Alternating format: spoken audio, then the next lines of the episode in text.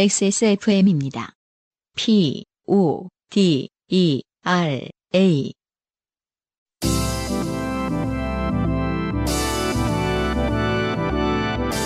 바이닐과 함께하는 요즘은 팟캐스트 시대.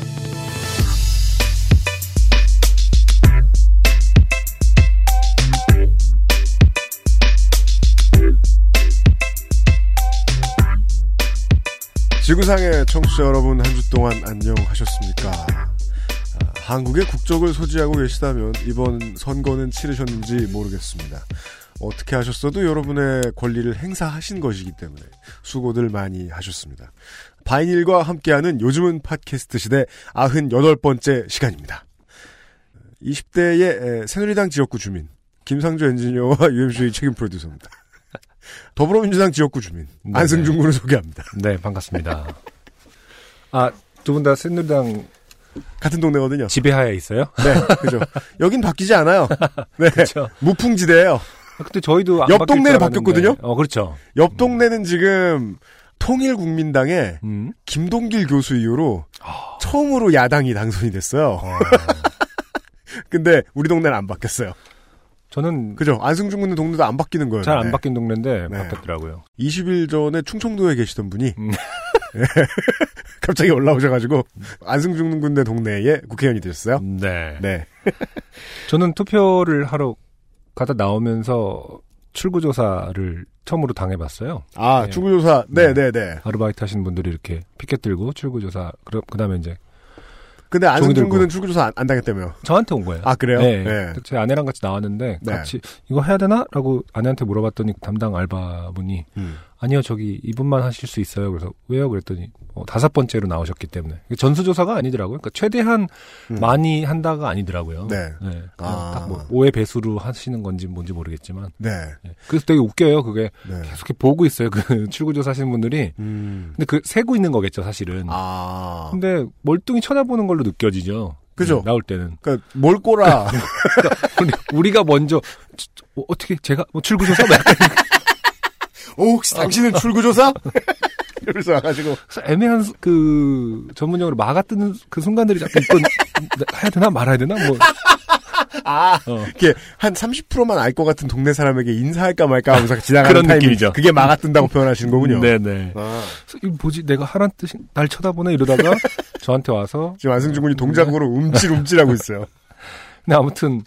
그것도 웃기더라고요. 그냥 수기로 그냥 띡띡 하더라고요. 보는 앞에서. 네. 그러면은 그게 어떻게 곧바로, 그러니까 오해 배수에 해당하는 분들의 수기로 받은 다음에 그걸 문자로 보내주나요? 계속 그러니까요. 집계를 해야 될 텐데요. 그러니까 말이에요. 이번 사실은 지난번 지방선거, 지난번 대통령 선거 또 모두 마찬가지였는데 계속해서 지금 한국이 통계에 대해서 생각하고 있는 기본 상식이 많이 틀린 것 같다.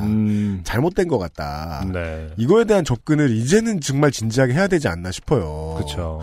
그러니까 통계학이라는 게 기본적으로 인간의 되게 다양한 표현 방식들을 상당히 많이 불신하면서 움직여야 된단 말이에요, 기본적으로. 그렇죠. 그래서 예를 들어 뭐 그 미국의 경우에는 전화 통화로 사람이 말로 하는 질문으로 한 서베이를 거의 발표하지 않아요. 신뢰도가 그렇구나. 없다는 전제하에서. 그렇구나. 예. 네. 가급적 드라이하게 활자로 가거나 그리고 웬만하면은 부사나 형용사를 쓰지 않은 질문을 사용한다든가. 네, 그렇죠. 몇 가지 원칙을 가지고 가는데 우리나라는 그 원칙이 되게 없죠. 아무튼 좀 이상했어요. 예, 그래서 예, 예. 출구조사를 하고 껌을 주더라고요. 아, 그래요? 껌을 한 통 주는데 예. 플레이버 땡 껌 후땡 번호. 네. 국민의당 색깔 그 뭔가 껌을. 그것도 기분 나빴어요. 뭔가 너무 옛날 아이템 줘서. 그러니까 이건 10년 뒀던 건가? 어디에 재고가 쌓여있길래 후땡 번호. 그 훈련소 내무실 어딘가 이렇게 가끔씩 나오는 거 있잖아요. 아무도 안 씹은 거 진짜 몇 년 됐는지 모르겠는데 아 그런 거 줬구나. 저도 그래서. 뭐랄까, 아니, 너무 이거 시대에 뒤떨어진 거 아닙니까? 이렇게 농담을 건네긴 했었는데, 생각해보니까 그 사탕과 껌의 그 어떤 상징의 기호적인 차이가 좀 있더라고요. 그래요? 만약 사탕을 줬어도 제가 기분 나빴을까 생각해봤는데. 아, 그래요? 네. 사탕, 껌이 더 기분 나쁜 것 같아요. 어른들 이야기인데. 아, 사탕도 웃기겠다, 근데. 한국처럼 불법적인 성매매가 매우 대중적이 돼버린 신기한 나라에서는. 네. 이제 직장인들 저녁 때 이제 보통 저녁 먹으러 술 먹으러 가 있는 많은 그게 술집들 모여 있는 데 있잖아요. 서울로 얘기할 것 같으면 뭐 사당역, 뭐 노원역 네. 이런 데 가 보면은 가끔씩 어떤 그 여성분들이 맞아요. 오셔가지고 네. 사탕 줘요. 고깃집에 앉아 있어도 주고. 예. 네. 그리고 뭔가 민망한 광고지 명함 같은 거 하나 붙어 있고. 그렇죠. 사탕 주는 건 되게 좋거든요. 아 그런 거구나. 예. 요새 돈 주고 계피 맛 사탕 사기 힘들어요. 받으면 난 너무 좋아가지고 여러 개 싸가지고 가서. 네. 예. 아. 예.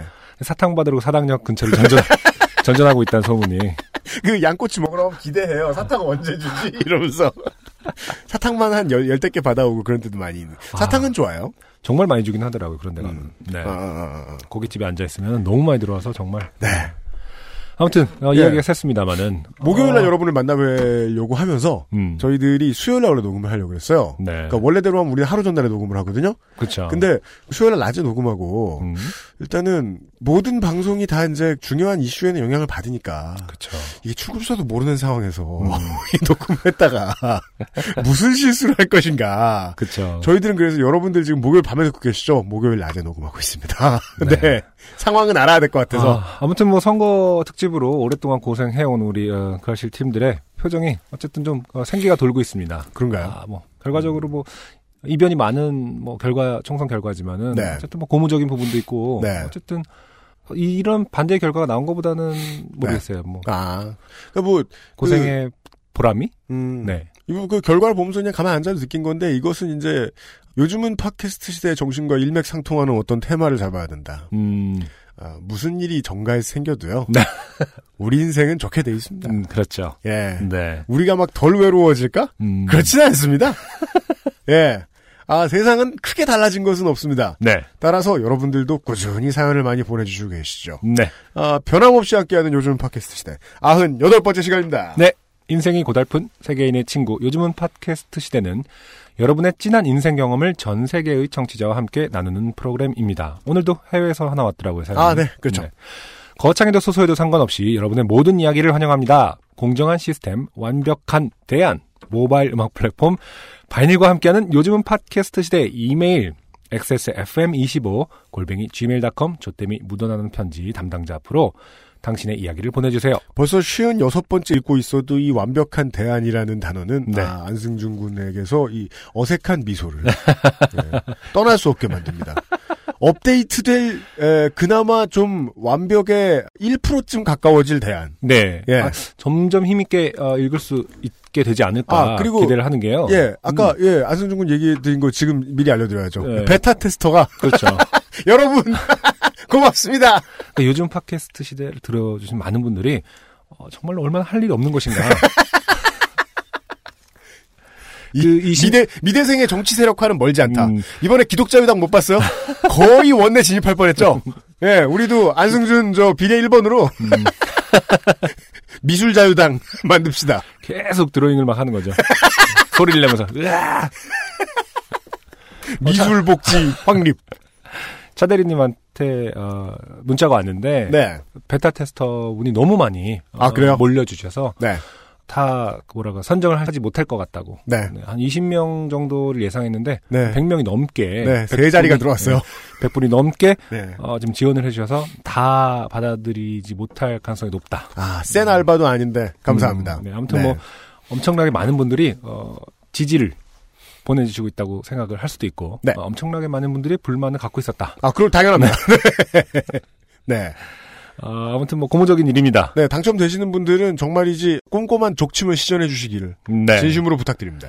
네, 사연이 채택된 분들께는 매주 전창걸 새싹땅콩차에서 새싹땅콩차, 커피 아르케에서 아르케 더치커피, 주식회사 비앤원에서 맘메이드 세제, 바이닐에서 최고급 콘돔, 퓨어체크 비어앤옵스 코스메틱에서 샤워젤 그리고 컨디셔너 세트를 매달 한 분께는 더치커피 워터드립을 선물로 보내드립니다. 이렇게 퍼다드리는 것이 많은 바이닐과 함께하는 요즘 팟캐스트 시대는 모바일 음악 플랫폼 바이닐, 하늘하늘 데일리룩 마스에르, 콩보다 편안해서 마음이 콩닥콩닥, 속상할 땐 증수건조 전창걸 새싹땅콩차, 자연에서 와서 더 자연스러운 핏그린 헤어 에센스에서 도와주고 있습니다. XSFM입니다.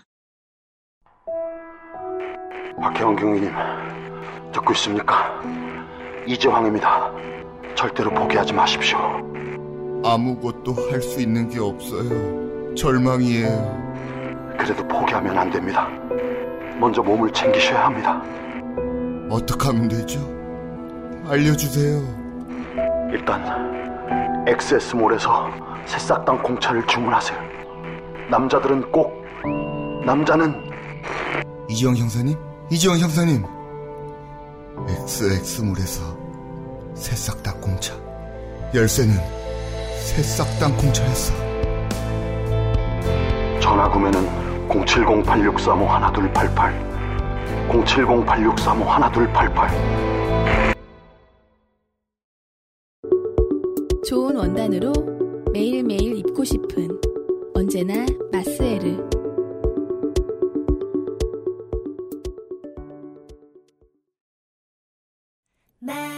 술안주로도 콩닥콩닥콩닥콩닥콩닥콩닥. 지난번에 이제 우연치 않게 최근에 커다란 라디오 방송국에서 일하시는 방송 작가님과 이야기를 나눌 시간이 있었는데, 지난주에요? 네. 큰 방송도요, 그 사연 방송 운영하기 귀찮대요. 네, 그 사연이 많이 안 온대요. 아, 그래요? 예. 네. 아, 이게 저희로 말할 것 같으면은 또 한나라 요파 씨하고 비교를 하더라도 네. 사연이 너무 많이 들어와서 사연 그 고르다가 시간 다 가거든요. 네. 한나라 요파 씨 때? 한나라 요파 씨 때보다 더 많은 사연을 소개하는데 네네. 그래도 사연을 소화하기가 쉽지가 않아요. 네네. 사연들은. 예. 사연이 이렇게 많이 들어오는 귀로 듣는 프로그램 많지 않습니다. 그렇습니다. 한국어로 돼 있는 거요. 네. 요즘은 팟캐스트 시대. 오늘도 사연이 많아서요. 바쁘게 진행하겠습니다. 네. 4개의 사연이 준비되어 있습니다. 첫 번째 사연은요. 안승준 군이 말씀해주신 대로 외국에서 왔습니다. 뉴질랜드에서 왔습니다. 와, 예, 네. 저의 고향이죠. 아닌가? 라마는 거기 안 사나? 알파카만 거기 사나? 마크헌트의 고향입니다. 난 그래서 누가 마크헌트 닮았다는 걸 스스로 인정하면서 하는 말인 줄 알았습니다. 네, 사모안의 매운맛을 보여주신 네. 사연을 보시겠습니다. 안녕하세요, UMC님, 안승준 뮤지션님. 나는! 거참. 뉴질랜드에 살고 있는 최원준이라고 합니다. 아, 이분은 사연을 정말 많이 보내주셨는데. 아, 그래요? 예, 이번에 초선. 아, 정말요? 예, 아, 첫 공천을 맞으셨어요. 누구를 꺾고. 그니까요. 좋게 된 사연들이야 넘쳐나고 언젠간 소개되겠지 하는 마음으로 매주 로또를 사듯 사연을 보내고 있습니다. 네. 로또와 다른 점은 리워드가 별 볼일 없습니다. 네. 기껏해야 콘돔이다. 한정판. 레어한. 네. 오늘은 음악을 듣다가 문득 그 뮤지션의 공연 중에 좋게 된 사연이 생각나 메일을 써봅니다. 네. 아마도 우리 방송에 소개된 적이 있는 뮤지션의 이야기하고도 이야기인가 봐요. 모르겠습니다. 그 공연의 날짜는 2011년 4월 28일. 5년 전이네요. 네. 정확히 날짜를 기억하는 이유는 제 저녁일이기 때문입니다. 네. 아, 짬이 안 드시는군요, 아직. 고등학교 때부터 좋아했던 재즈 보컬 나윤선 씨의 공연이었습니다. 나윤선 씨는 소개한 적이 없는 것 같네요. 그러네요. 네. 공연 장소는 부산. 저는 경기도 이천에서 저녁 신고를 한 뒤에 동기들과 잠깐 밥 한 끼만 먹고 집에도 들리지 않은 채. 와. 야, 매니아시구만. 그러네요. 네. 정말 보고 싶었나 보구나. 그 의미 있는, 의미 뜻깊은 저녁이래. 네. 누워 있어야지. 뭘 해요, 하길. 근데 워낙 나연선 씨가 또 세계적으로 활동하시는 분이라서 아마 공연 한국 공연 예, 잘 못하시나 봐. 예, 그래서 아마 꼭 갔어야만 하는 상황이 아니었나. 아하. 부산역에서 미리 준비한 사복으로 갈아입고 공연장으로 향했습니다. 아, 군복 입으면 안 돼요? 아니 저녁날 사복 입어도 별로 티 안 군인인지 다 알았을 것 같은데. 그러니까요. 아 저녁했구나 뭐 이러면서. 예. 그냥 걷다 말고요. 이렇게 사람들 이렇게 표수하는 사람들 줄 서 있죠. 그러면은. 왼쪽에 누구 하나 놓고 걷는다? 방금 제대한 놈은? 발 맞춘다? 뭐, 티 다 나는데. 자. 그리고 우리 대학교 다닐 때 그런 얘기 하잖아요. 대체 ROTC는 왜 사복을 입히는지 모르겠다. 사복 입은 ROTC 100m 밖에서 봐도 사복 입은 ROTC인데. 그렇죠. 네. 여간에. 참고로 그 당시 나윤선 씨는 3년간 유럽 스케줄이 꽉꽉 들어찬 상태였고, 아, 그랬구만요. 아, 네네. 아. 저는 전역 후 1년 뒤에 뉴질랜드로 떠나야 되는 상황이라 제게는 정말 그분의 공연을 볼 마지막 기회라고 생각됐습니다. 네. 보통 쿼텟이나 퀸텟과 함께 공연을 하시는데 그쵸. 이날은 기타리스트 한 분과 듀엣으로 공연을 진행하십니다. 그런데 그 기타리스트는 울프 바켄니우스, 지금은 타계하신 재즈 피아노의 전설 오스카 피터슨 밴드 멤버였던 어마어마한 기타리스트였습니다. 들어오자마자 자켓을 대충 벗어버리시고는 양키 캡을 쓰고 연주를 하시는데 네. 정말 눈물이 날 뻔했습니다. 양키 캡이라는 건 다른 건 다 이해가 되는데 네. 양키 캡은 뭐죠? 전 양키 초 이런 걸 아는데 양키 캡은 뭐죠? 뉴욕 양키스의 캡 아닐까요? 아. 되게 1차원적이지만 재밌네요. 네. 위에 NY 네. 써있고. 양키캡. 양키캡이 무엇인지 보충 설명 부탁드립니다. 네. 아, 그런데 그때 갑자기 들려오는 이상한 소리. 옆에 앉은 아저씨가 갑자기 환호를 하기 시작하는 겁니다. 네. 이거를 이제 그 분위기를 많이 생각해봤어요. 이렇게 하지 않았겠네. 나윤선 짠! 신이 내린 목소리! 아, 이게 마지막이 최악이네요. 최고의 악기! 이 세 문장으로 다 설명되네요. 진짜 싫었겠다. 근데, 예, 이게 조금, 한번 읽어봐 주세요, 계속. 등등. 네. 조용한 분위기의 재즈 공연장 한가운데, 마치 홀로 아이돌 콘서트를 보러 온 학생 마냥, 곡 중간중간에 추임새를 넣어 감상에 방해가 될 정도였습니다. 그러니까 이게, 곡, 중간중간이라는 거는, 그, 곡이 끝나고 나서겠죠? 설마, 그러니까 왜냐면은 아이돌 구호들 그런 거 있잖아요. 아이돌, 뭐, 걸그룹이나 보이그룹 할 때 뭐, 우유빛깔, 그 정해져 있잖아요, 그. 그게 곡의 간주나 뭐, 이렇게 뭐, 리듬 중간에 들어가잖아요. 설마 그랬다는 건 아니겠죠? 재즈 공연에서? 안수중은 요새 그 음중 잘 안 보시나 본데. 네네. 거의 곡 전체에 준비돼 있어요. 아. 이 구호가. 시작할 때부터, 끝까지 다 준비되어 있는 것 같더라고요. 요즘 아이돌 팬 하는 양반들 준비하는 거 보면. 네. 근데 그렇다면 이분은 거의 지금 그냥 재즈 보컬리스트의 공연, 이제 뭐 오리지널 트랙을 가지고 하는 공연이다. 세 박자에 한 번, 네 박자에 한 번쯤 껴들지 않았겠느냐. 재즈가 막 박자 무시할 때는 갑자기 같이 막 유럽에서 더 인정받는 재즈 보컬 이러면서.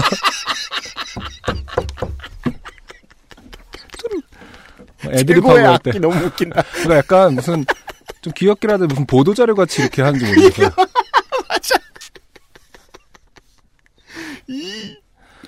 사람들은 수군거렸고 아저씨에게 안 좋은 시선을 보내기 시작했습니다. 그런데 문제는 자리 배치. 그 아저씨는 왼쪽 가장 끝에 홀로 앉아 계셨고 바로 오른쪽이 제 자리였습니다. 그리고 제 오른쪽 한 자리는 비어 있었습니다. 아하! 동행이죠? 네. 줄 맞춰서 앉았네요. 방금 제대한 병장이니까 이제 군대용어로 인솔자라고 하죠? 네. 그럼 옆쪽에 앉아 계신 분이. 누가 봐도 저와 이 모르는 아저씨는 일행처럼 보였고, 저는 공연 내내 이 아저씨가 환호성을 지를 때마다 부끄러움에 움찔움찔거리며 얼굴이 화끈거렸습니다. 네. 무사히 공연이 끝나고 CD에 사인을 받을 때 네. 나윤선 씨에게 인사를 하며 오늘 저녁에서 바로 튀어왔음을 수줍게 어필하자. 아 저는 그 끝나고 나서 저 아니었어요라고 했다는 줄 알았는데.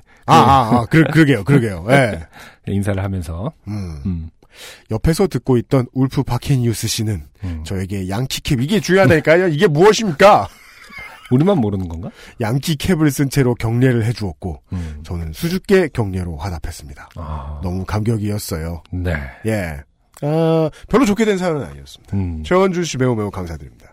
근데 이게 또 그 상상만 해보면 별로 할 수 있는 경험이 아니에요. 그렇죠. 재즈 콘서트 가서 이런 진상이 있는 것도 이상한데 그 옆에 앉는다는 것도 이상하거든요. 그, 아, 브라보, 뭐, 이 정도는 할 수 있는데, 나윤선 짱까지도 뭐, 아, 봐줄 수 있어요. 그, 저는, 신 목소리, 최고의 악기. 장르에 따라, 이 정도? 그, 몇 가지 불문율이 있잖아요. 그쵸. 물론, 지금 이제, 테니스 경기장 가보면은, 네. 아예 처음에 방송을 제대로 해준다고 하죠. 관객 여러분이 떠들어도 되는 시간은 언제다. 맞아요. 네. 그 목소리도 목소리지만 특히 박수를 치면 안 되고 선수가 방향 감각을 잃는 데에 이제 문제의 소지가 있는 그 어떤 행동도 해서는 안 된다. 얘기를 해준다 그러잖아요. 네. 스트리킹은 3쿼터 이후에만 하시면 되고요. 하프타임 쉬는 시간에. 예. 그게 뭐 특정한 저 스포츠라든가 특정한 장르의 공연. 에서는 좀 그렇죠. 그렇죠. 예, 한국에서 제가 다른 모든 걸 할 때 좀 더 시끄러웠으면 좋겠다 싶은 경우도 많이 있어요. 네. 그게 힙합 공연이라든가 아니면은 그냥 우리가 좀 캐주얼한 영화, 코미디 영화 이런 걸 볼 때도 더 네. 시끄러웠으면 좋겠다 이런 생각이 들 때도 있는데 네. 그게 이때는 아니라는 거를 이런 아저씨들한테 설명하는 게 너무 어려워요. 근데 재즈도 재즈에 따라 다를 것 같은데요. 뭐라고 해야 되나? 스윙 재즈라든지 좀 이렇게 더 신나게 노는 유의 재즈는 막 애드립하고 이런 거 하면은 엄청 막 환호하고 막 뭐라고 관객석에서 막 뭐라고 찬사를 하긴 하는 것 같은데요. 네네네. 네. 이 단어 선택이 웃겨서 그런 건지 모르겠네요. 그리고 사실은 다들 시끄러워도 이건 좀 이상하다. 이 단어 선택은 좀 이상하다. 신이 내린 목소리는. 그러니까요. 최원준 씨 돌아오셔서 요 몇 년 사이에 나윤선 씨 공연이라도 한 번 더 보실 기회가 있었길 바라면서 네. 가벼운 첫 번째 사연이었습니다. 네. 오늘의 첫 곡을 듣고 그 다음 사연을 넘어가 보죠. 네. 정밀아 씨의 노래를 듣고 올게요. 꽃. 예뻐서가 아니다. 잘나서가 아니다. 많은 꽃을 가져서도 아니다. 다만 너이기 때문에 네가 너이기 때문에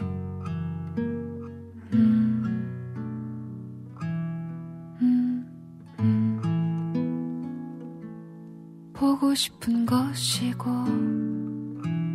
사랑스러운 것이고 또 안쓰러운 것이고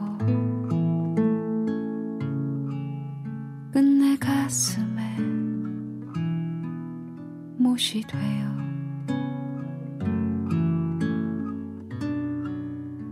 바뀌는 것이다.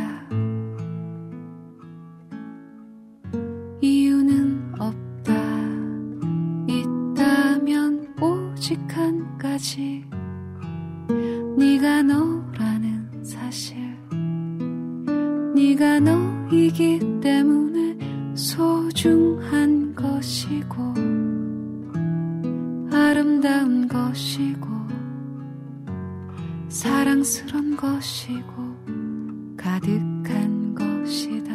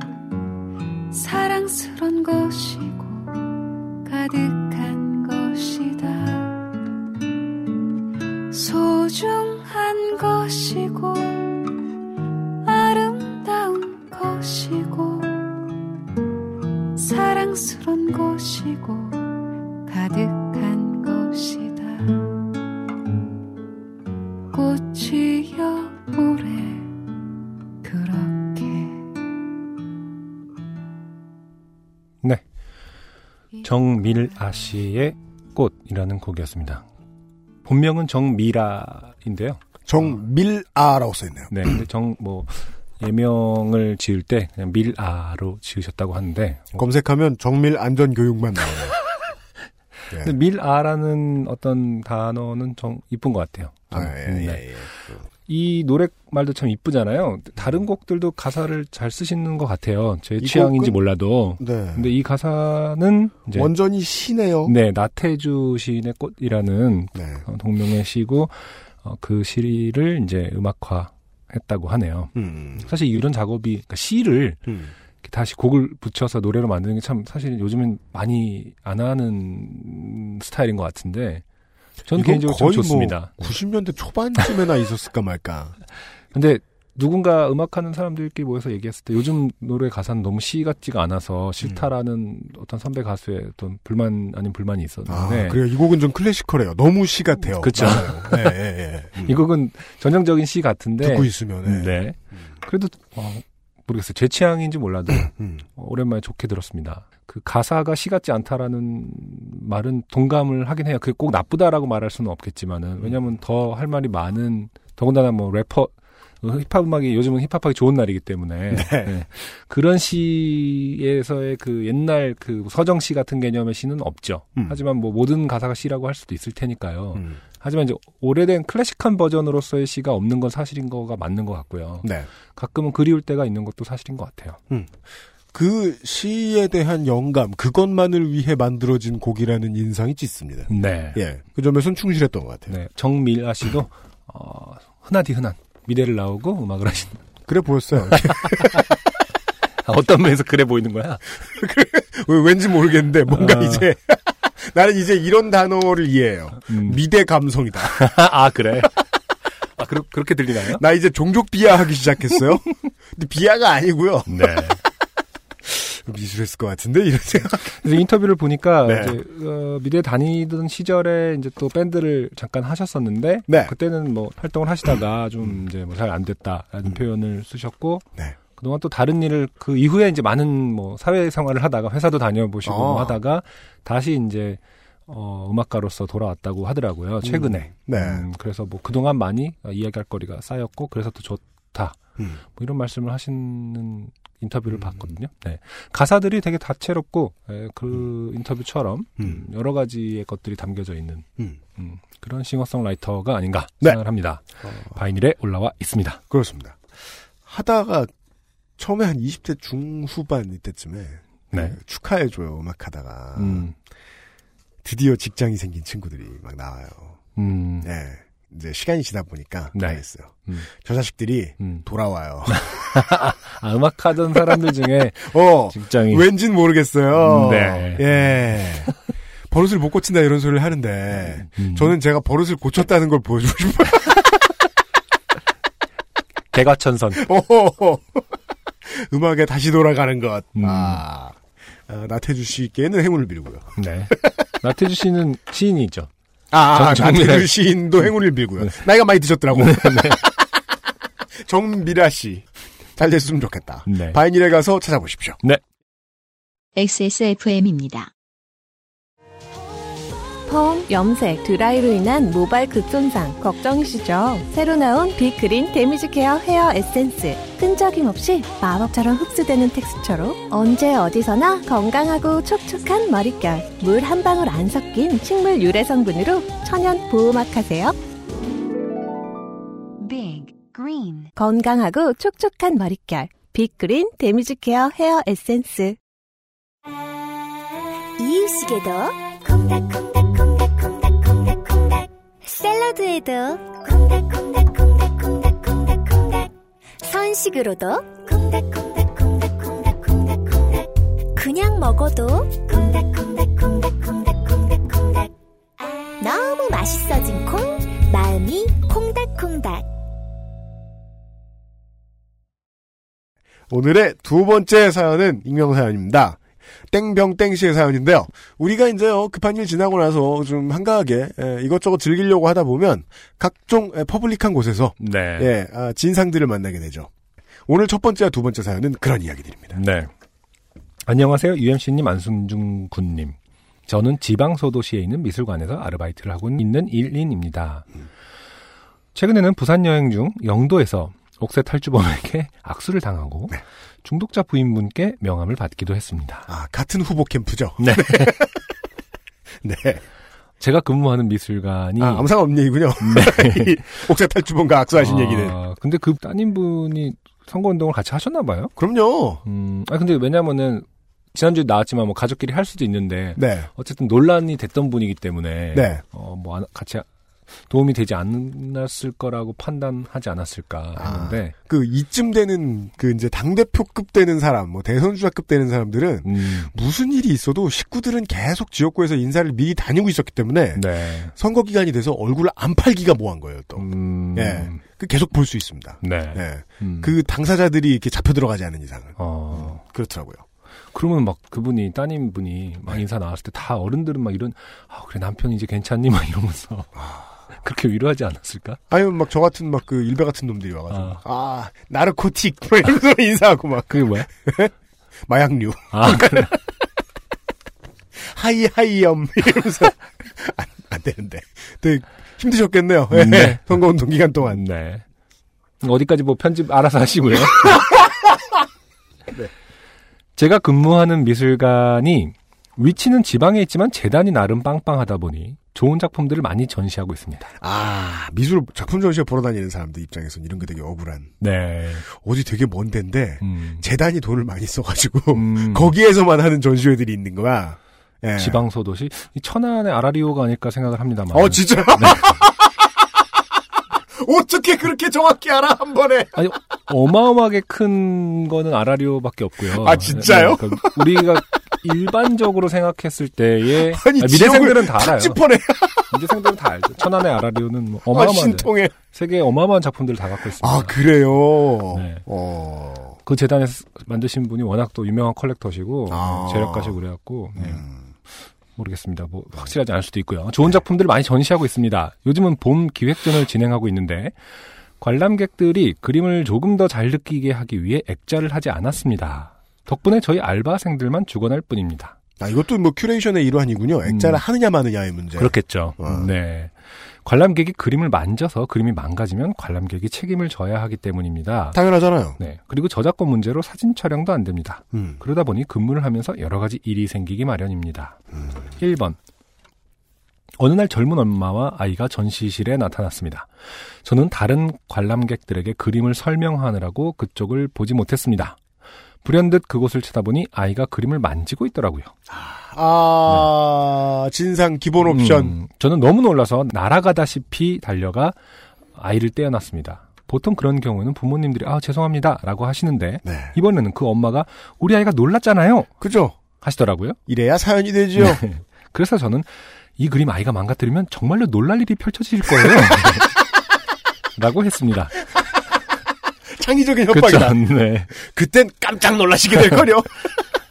그땐 세 명이 놀랄걸요? 막 이러면서. 당신의 남편까지. 집안 담당 변호사가 있다면 그도 놀랄 거예요. 할아버지가 부자라면 할아버지도 놀라실 테죠. 2번. 어느 50대 혹은 60대 되신 아주머니께서 저에게 다가와 아니 내가 프랑스에 가보니까 루브르는 사진을 찍게 해주던데 여기는 왜 이렇게 유난이야? 가로열고 반말로. 인상이 보이는 듯해요. 이런 말씀하시는 분들. 그래서 저는 저작권이 사후 70년까지 보장이 되는 법적 권리인데 거기 있는 작품 작가들은 죽은 지가 1000년이 돼가거나 넘었고 여기 작가들은 1946년 이전에 죽은 작가가 없어서요. 이분 아르바이트 하기에는 너무 라고 했습니다.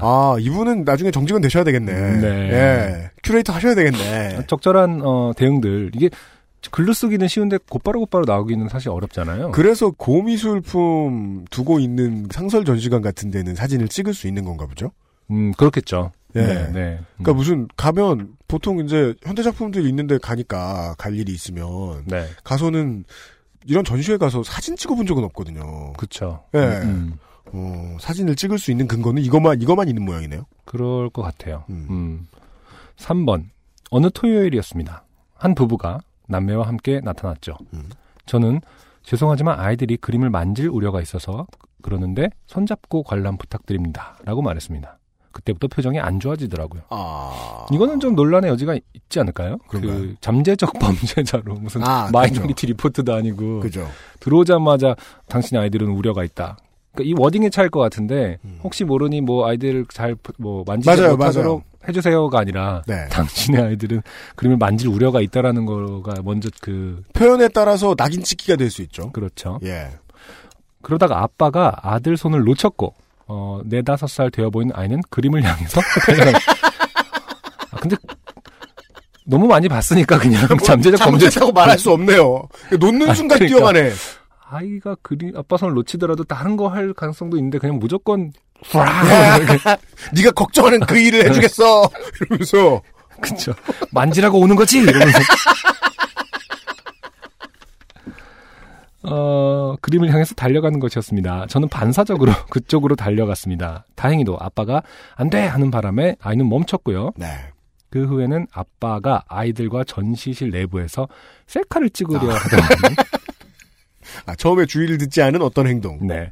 그래서 제가 저희 저작권 때문에 전시실 내부 촬영 불가입니다 했더니 셀카라서 괜찮다고. 무슨 소리야? 셀카와 관련된 법적 조항은 따로 어디 있는 거예요? 내가 주인공이니까. 나의 저작권은 나에게. 뒤쪽은 흐릿하게 돼요. 이러면서 줌이 자기한테 잡혀서. 심도를 조절하겠다고. 그래서 다시. 프레임에 작품이 들어가서 안 되세요 했더니 그럼 이렇게 찍겠다며 몸을 막 돌리더군요.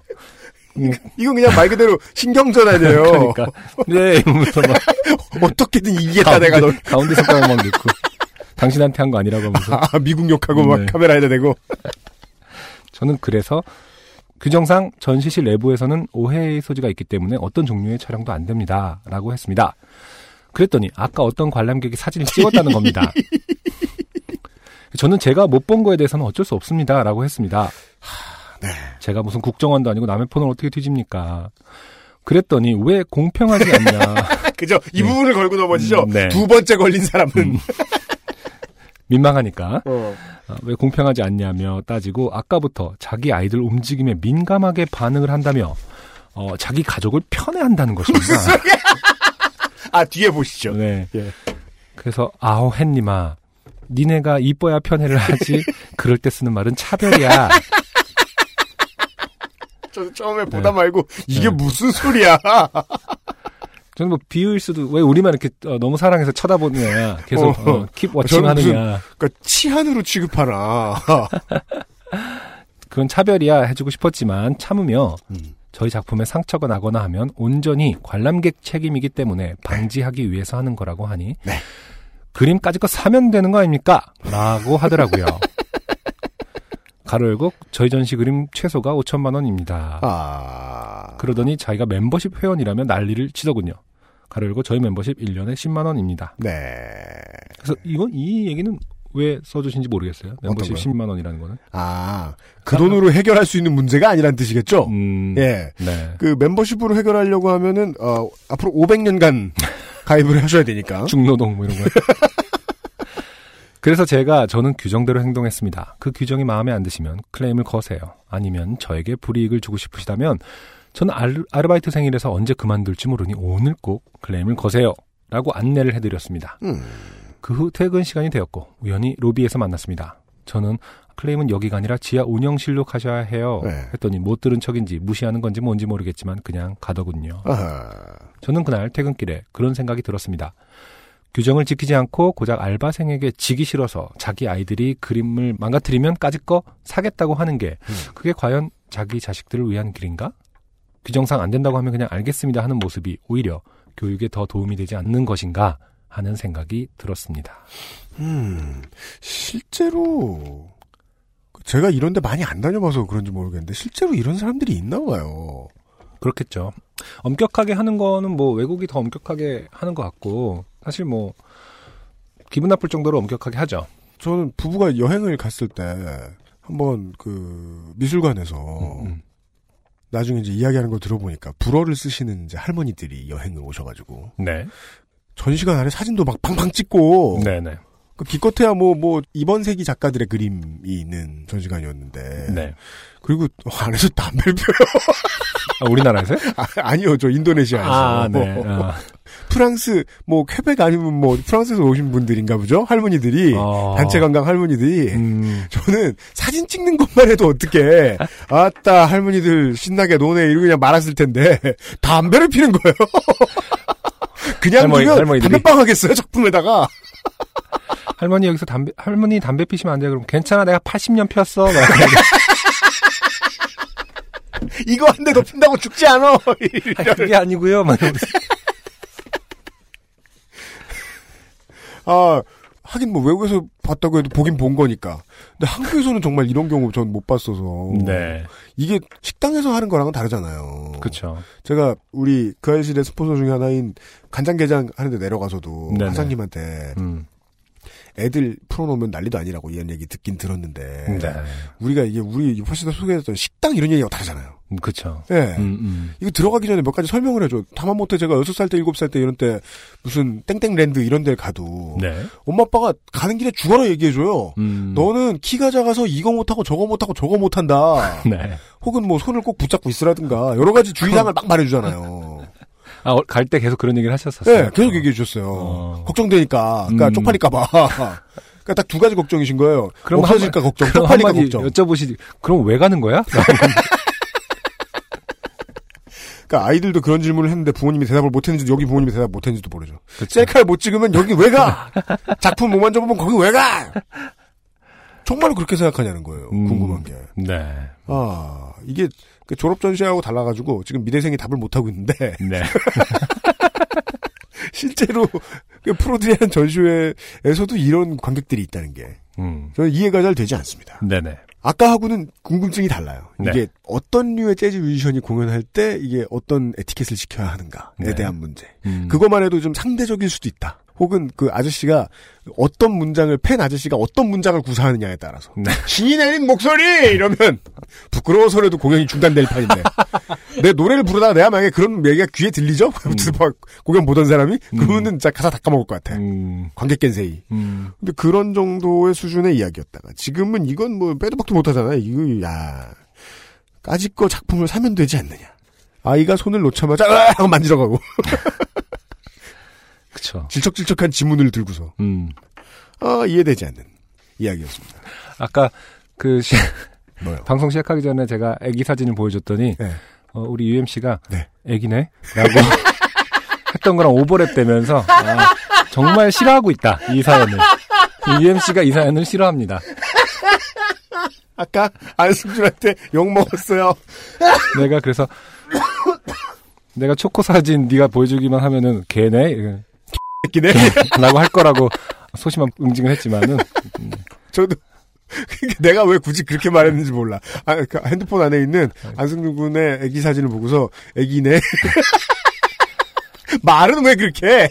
말이나 하지 말지. 근데 또 아무 말도 안 하면 싸가지 없어 보이잖아.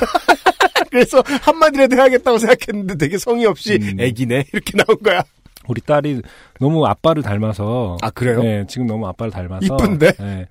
딱 봤을 때, 아, 이쁘다라기보다는 약간 그냥 아빠 같은 느낌에. 아, 그리고 또 자식이. 네, 그런 건 알거든요. 근데 눈 작으면 아빠 같아 보여. 너무 걱정할 거 없어요. 근데 애기한테 애기네라고 하는 X는 처음 봤어요. 미안해요. 다른 감상이 없었어요. 네. 아, 그 얘기로 갈 줄은 내가 전혀 예상을 못했네. 다음부터 스튜디오에 초코가 있으면 내쫓을 거니까. 걔네. 그렇구나.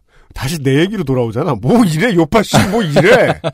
나는 애기에 대한 본능적인 공포가 있구나. 네, 아, 지금 이 사연을 어떻게 상상하는 UMC의 표정이 네.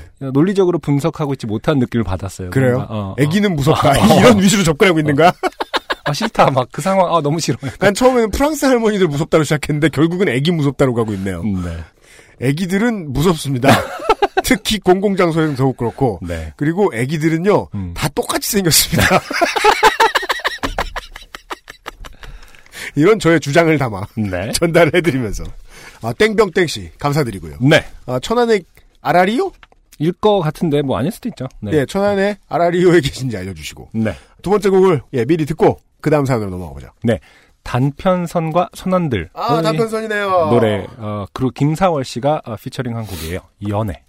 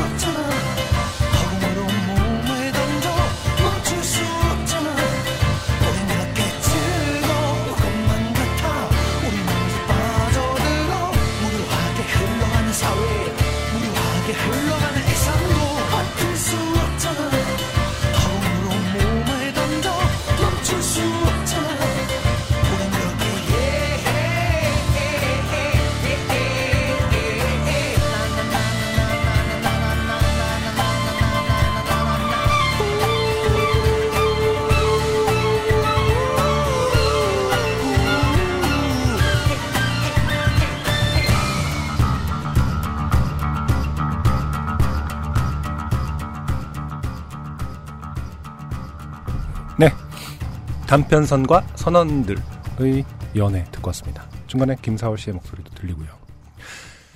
실험적이라는 그 표현이, 실험적 음악이라는 표현이 구태의연하긴 합니다만은, 분명 이런 노래를 들으면 한국에서 없었던, 최근까지 많이 보이지 않았던 스타일이라고 말할 수는 있을 것 같아요. 회기동 단편선이라는 뮤지션은 2016년 기준으로 볼 때, 네. 이 뮤지션이 하는, 그러니까 단편선과 선원들 밴드 말고도요. 단편선이라는 뮤지션이 만들고 있는 음악. 저는 2016년 기준으로 볼 때는 매우 힙스터다. 아, 그렇죠. 힙스터. 매우 힙스터다. 여기서 힙스터의 정의란, 네. 젠트리피케이션을 만드는 주체? 그렇죠. 좋은 표현이에요. 네. 평론가들의 예측을 반발만 뛰어넘는 음악. 반발만 뛰어넘는 콘텐츠. 네네. 이게 힙스터예요. 네네. 거기서 넘어가면 전위 혹은 무관심의 영역으로 가요. 아, 그렇죠. 저는 그 영역에 유정식 씨를 둬요. 너무 앞서 나갔다. 네네. 본인이 대중화의 욕심도 있는데, 대중화의 욕심이 있는 뮤지션이 딱 그 자리에 자신의 음악을 탁 집어넣기가 쉽지가 않아요. 네네. 실수하면 너무 나가고 나태하면은 너무 뒤로 가요. 네. 그러니까 좀 유치해진다 그래야 되나. 예. 네. 딱 평론가들과 매니아들이 고개를 주걱거릴 수밖에 없는 수준의 음악을 만들어내고 있다. 네. 지금 기준으로. 왜냐하면 단편선의 음악은 들 때마다 느끼는 건데 지금 무엇으로 나가고자 할지는 모르겠지만 앞으로 무엇으로 나가고자 할지는 모르겠지만 한국 포크의 기본을 벗어나지 않아요. 예. 네. 루트가 보이는 음악을 해요. 네. 그 점에 있어서 일단 점수를 크게 먹고 들어가고요. 네. 네. 거기에서부터 사이키델릭을 시작을 하거든요. 네. 예. 그러니까 그 악기 선택의 베리에이션도 그렇고, 네네. 예. 매우 적당하게 저는 대중적이라고 봅니다. 이제. 네. 지금의 기준으로는요. 그렇죠. 반발짝 앞서 나가는 게 사실은 제일 어려운 일이죠. 똑똑하다고 하잖아요. 그리고 네. 또 머리만 써서 되는 일이 아니고 상당히 고통스러운 일이에요. 사실 이 회기동 단편선 씨는 미대생이 아님에도 불구하고 또 뭘로 기준으로 네. 되게 비주얼 공천심사위원회야. 미술자유당에 아님에도 불구하고 약간 그 비주얼적으로 상당히 충격을 주는 방법을 잘 알고 계시는 것 같아요. 그런가요? 네, 뭐 아우라도 되게 있고. 네. 앨범 자켓이라든지. 일단은 그 아우라는 이제 그 머릿결에서 보는 것 같아요. 사진을 볼 때만. 그렇죠. 머릿결이 어마어마하세요. 네. 네. 헤어 에센스도 필요 없어요. 그리고 뭐 여장을 조려하시기도 하잖아요. 아, 그래요? 뭐, 네, 사진이나 이런 거에서 보면은. 네. 깜짝깜짝 놀랄만 사진을 스스로 연출을 하시면서. 네, 예, 예. 네. 일단 그런 아우라가 좀 있고, 뭐 공연을 제가 보지는 못했어요. 아쉽게도 아직까지. 네. 공연을 보신 분들은 또 어마어마한 아우라가 있다.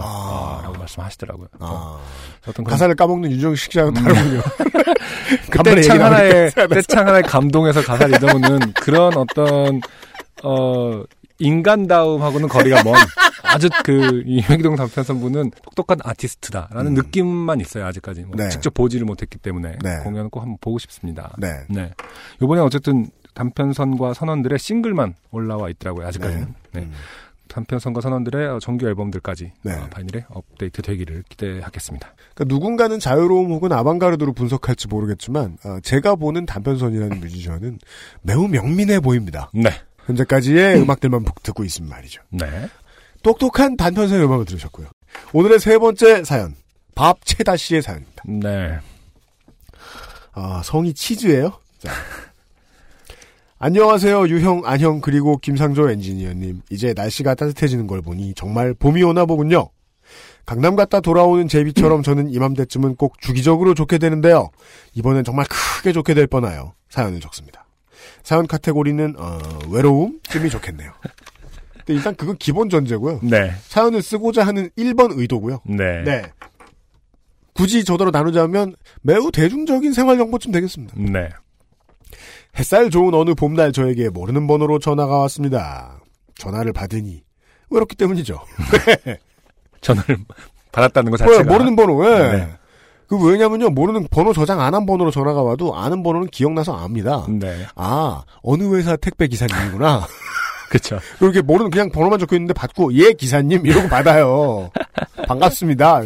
경비실에 부탁드립니다. 이렇게 전화를 받으니 수화기 너머의 그분은 자신을 엘르코리아 잡지사의 편집부 직원으로 소개하며 이건 다 알려드려야 될 것 같아요. 예, 상표를 가리기 어렵습니다. 제가 엘르코리아에서 주관하는 소위 사랑의 메신저 이벤트에 당첨되었다는 것입니다. 네. 이벤트 소개를 들어보니 이번에 출간될 봄맞이 5월호 기사를 위해 서울의 강남, 홍대, 가로수길 등등의 부스를 설치하고 용기가 없어서 고백하지 못한 사람들에게 익명으로 자신이 좋아하는 이성에 대한 정보와 사연을 받았다고 했습니다. 용기가 없는데 남의 개인 정보를 흘릴 용기는 있어서 정말 용기가 없거든요. 하면서 전화번호는요. 제가 좋아하는 그 사람의 전화번호는 범법 행위를 저지를 용기는 있었다는 건가요? 그러니까요. 편집부 직원이 설명하길 1000여 개가 넘는 사연들 중에 제 이름이 적힌 사연이 선정되었다고 했고 간단히 저의 연애 상황과 이상형 등을 물어보며 기사 작성을 위해 제게 인터뷰를 해주셨으면 한다는 것입니다. 인터뷰 중에 사연을 적은 여성분에 대한 힌트를 주겠다면서요. 네. 아 진짜 설레이겠다 이거. 이런 낚시를요. 국민학교 5학년 때 당해본 적이 있어요. UMC의 초등학교 시절은 도대체 어땠던 거야? 왜 그래? 내가 다른 이상한 얘기도 많이 했는가? 아니, 뭐, 외롭고, 뭐, 우울한 얘기도 많이 들었던 것 같은데. 그때, 그 반의 여자애들, 학교 여자애들끼리 전체적으로 그런 장난하는 게 트렌드였나봐요. 정말? 우리 초등학교 때는 앙케이트 같은 거 있었잖아요. 그 공책에다가 돌리고. 아, 그거? 그거 저한테까지 안 왔어요. 전 친구가 없었기 때문에. 넌 그런 걸 몰라, 임마. 이런 심정을. 쑥맥 같은 놈들한테. 네네. 연애 편지 써가지고 하루 종일 정신 못 차리고 이러면 놀려먹는. 아 정말요? 네. 여자애들이 특히나 그게 여학생들이 그러고 노는 걸 되게 좋아했던 것 같아요. 그래요. 남학생들은 그런 거 이렇게 글 써가지고 사람 이렇게 현혹시키고 이런 재주가 없잖아요. 예. 여학생들의 장난질이었는데 네. 제가 종종 걸렸어요. 같은 동네에 제가 한 25년 살면서 그런 거 진짜 만만하게 보였다는 뜻 아닐까요? 그렇죠. 네. 연애 편지 써. 그럼 저는 막 일주일 동안 정신을 못 차려요. 제가 왜 나한테 그런 편지 썼지? 이러면서. 예. 꼭 화장실 가서 있잖아. 예. 그럼 그거 가지고 막 엄청 놀리는 거야. 낚시의 최종적인 의도한 행동은 뭐였는데? 어디 나와 있어? 그래갖고 거기 나와 있으면 애들이 막 와서 막 놀렸어요. 나와 있대요. 이러면서. 그죠. 거기까지는 안 갔어요. 저는 다행히. 오락실 가느라? 그것도 바빴고. 자. 너무 놀리면 울 것 같아서 더 이상 하면 안 되겠다. 맞아요. 왜냐면 저는 그 여자애들 평생 미워하고. 아, 네. 알겠습니다. 동네에 막 24살 때 볼 때도, 지나가다 볼 때도 기분 되게 나빠요. 10년 뒤에 만나도. 자. 여간에. 그런 비슷한 낚임을 당하신 것 같아요. 네. 당시 저는 수업 시간에 잠깐 나와 전화를 받고 있었고, 생각지도 못한 이벤트. 사랑의 메신저? 짝사랑과 같은 내용이 갑작스럽게 쏟아져 나와 네. 당황했기에 잠시 후에 다시 전화를 해달라고 요청을 하고 전화를 끊었습니다. 네. 전화를 끊자 저의 동의 없이 내 이름과 연락처가 타인에게 넘어갔다는 사실에 소름이 돋기 시작했습니다. 그렇죠. 그 정도로 소름이 돋으면 우리나라에선 소름 돋다 말고 죽죠. 목숨을 잃는 수가 있어요? 하지만 그것도 잠시 제 마음속에 한동안 잠잠하던 외로움이라는 놈이 고개를 들었어요. 요파 씨를 쭉 들으면 알 수 있죠. 네. 나의 진정한 지배자. 그렇죠. 이 소름 끼쳐져 있는 그 피부를 뚫고 외로움이 괜찮아. 나가봐. 털들 하나하나 이렇게 다 이렇게 덮으면서 괜찮아. 얼음을 이렇게 찜질을 해주면서 미치는 건 없잖니? 외로움의 무서움은 너무나 비상식적인 일을 당연하게 받아들이게 하는 것이더군요. 네. 통찰력 있으세요. 그러니까 비상식적인 것을 하다가 연애도 하잖아요. 이런 경우에는 다단계에 든다거나 그렇게 되겠습니다만은 네. 앞으로 예상컨대. 네. 자. 소름 끼치던 아까의 마음은 잠시뿐. 그렇죠. 곧 제 마음 속에는 아직 나를 좋아하는 사람이 있구나. 아직 죽지 않았다. 얼마나 용기가 없으면 이렇게 사연으로나마 본인의 마음을 전하려고 할까? 따위의 멍청하고 어리석은 마음이 샘솟기 시작했습니다. 게다가 엘르코리아는 미용실에서 자주 보이는 유명한 여성지였기에 이래서 알 수 있죠. 여성 잡지는요. 실제로는 성별을 가리지 않습니다. 그쵸. 왜냐하면 미용실은 누구나 가기 때문이죠. 맞네요. 나름 믿음이 갔고 그리고 엄마가 보던 잡지를 또 보게 되고 말이죠. 그래서 몇 시간 뒤에 다시 걸려온 전화에 저는 흔쾌히 인터뷰를 승낙했습니다. 네. 며칠 뒤 저는 두근거림을 가지고 약속한 장소에 인터뷰를 위하여 찾아갔습니다. 그곳에는 엘르코리아에서 나온 인턴 기자 2명과 저와 같이 이벤트에 당첨된 다른 인터뷰 대상자가 앉아있더군요. 이것은 이제 곧이곧대로 받아들이시면 안 되고요. 네. 이제 인턴 기자와 다른 인터뷰 대상자라는 말을요. 자신을 땡땡대 심리학과에 재학 중이라고 소개한 그분은 자신이 요즘 대학원 진학 준비 때문에 시간이 없어 부득이하게 같이 인터뷰를 진행하게 되었다고 했습니다. 저는 별다른 의심 없이 나보다 나이도 어린데 참 열심히 사는구나 따위의 어리석은 생각을 하며 설레는 마음으로 인터뷰를 진행했습니다. 인터뷰의 내용은 별다른 특별함 없이 충분히 예상 가능한 질문이었습니다. 그동안 연애 중에 기억에 남는 연애라든지 이상형이라든지 같은 클리셰의 말입니다. 굉장히 좋은 분위기에서 서로 하하호호 웃으며 인터뷰는 마무리 단계로 접어들었습니다. 사연을 쓴 분의 힌트를 달라고 제가 말하자 기자들은 사실 익명으로 진행한 것이기에 자기들도 모른다고 하더군요. 네. 속으로 잡지사도 별 다를 거 없구만 대한민국의 언론 환경 쯧쯧 등의 사소한 분노가 잠시 치밀었지만 네. 친근한 분위기 속에서 그냥 웃고 넘어갔습니다. 왜 친근하냐? 여전히 그 여자는 있다고 생각하고 있으니까요. 네. 인터뷰가 마무리되고 자리에서 일어나기 전에 그 자리에 외로움하고 같이 나갔기 때문이죠.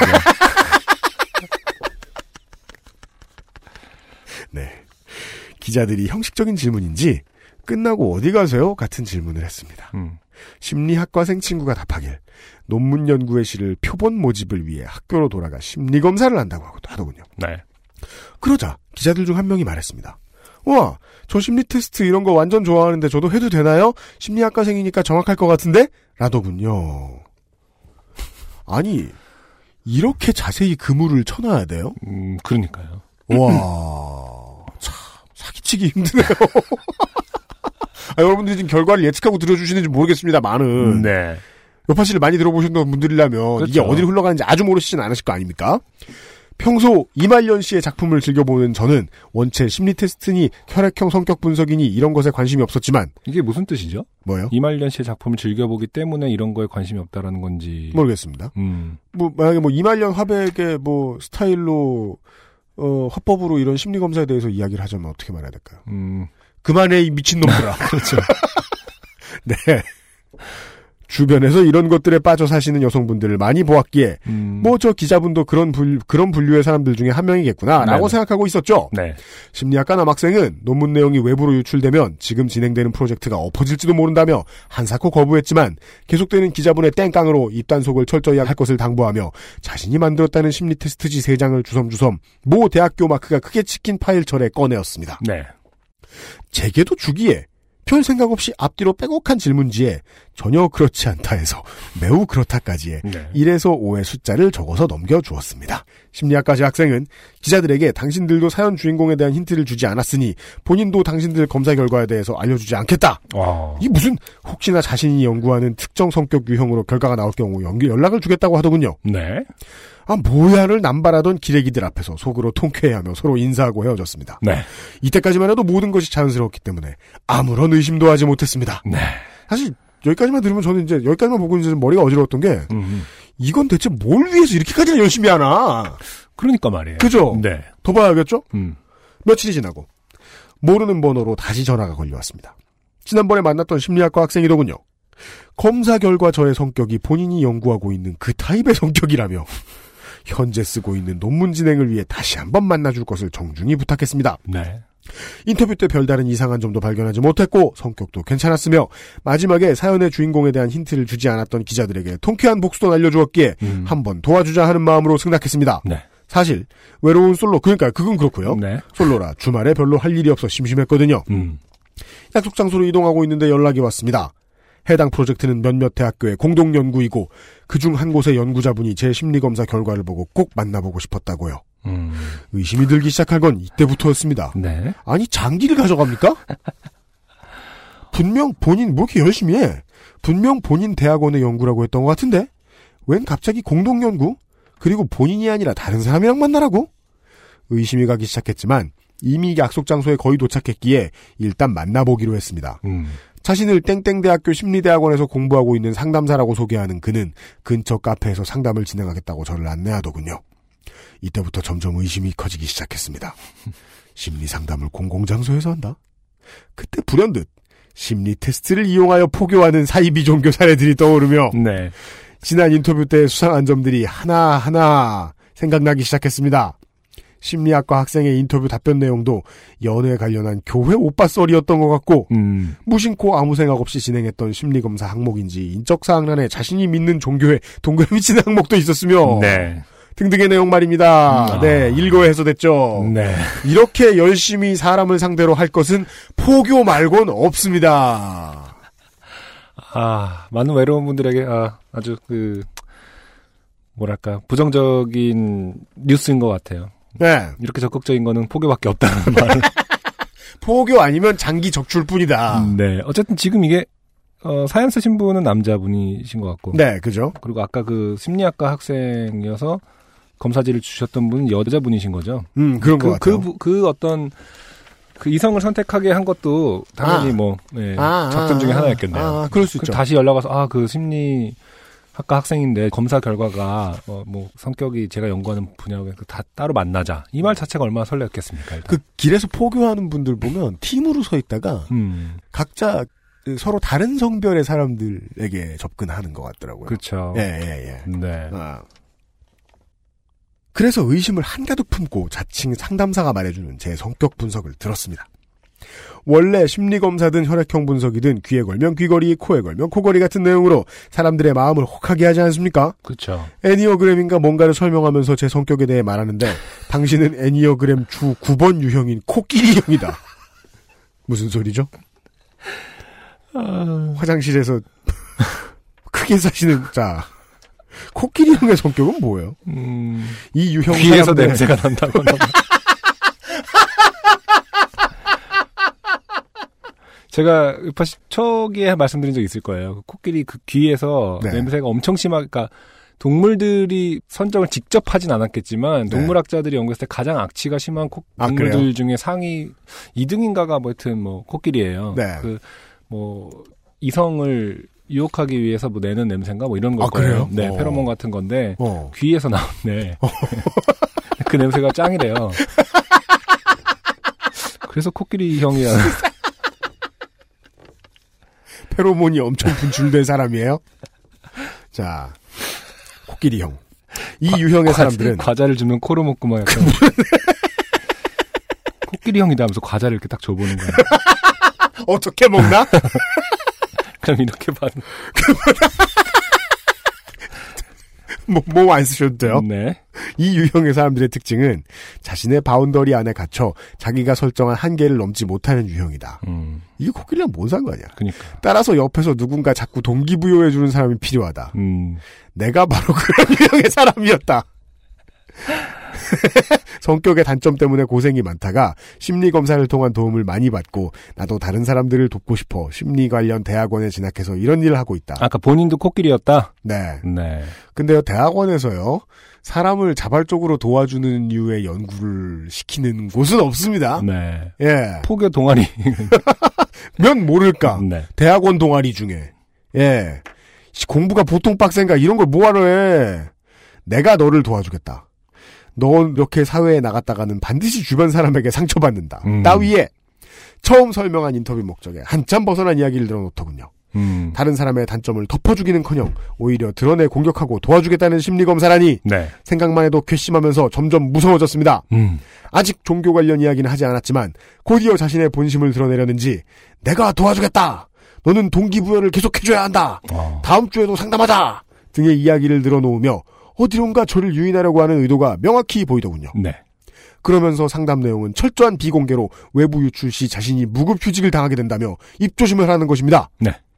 공공장소에서 소리 지르면서 싸우기 싫어 대충 장황한 설명에 감명받은 척하며 약속 시간을 대충 알려주었고 도망치듯 그 자리를 빠져나왔습니다. 네.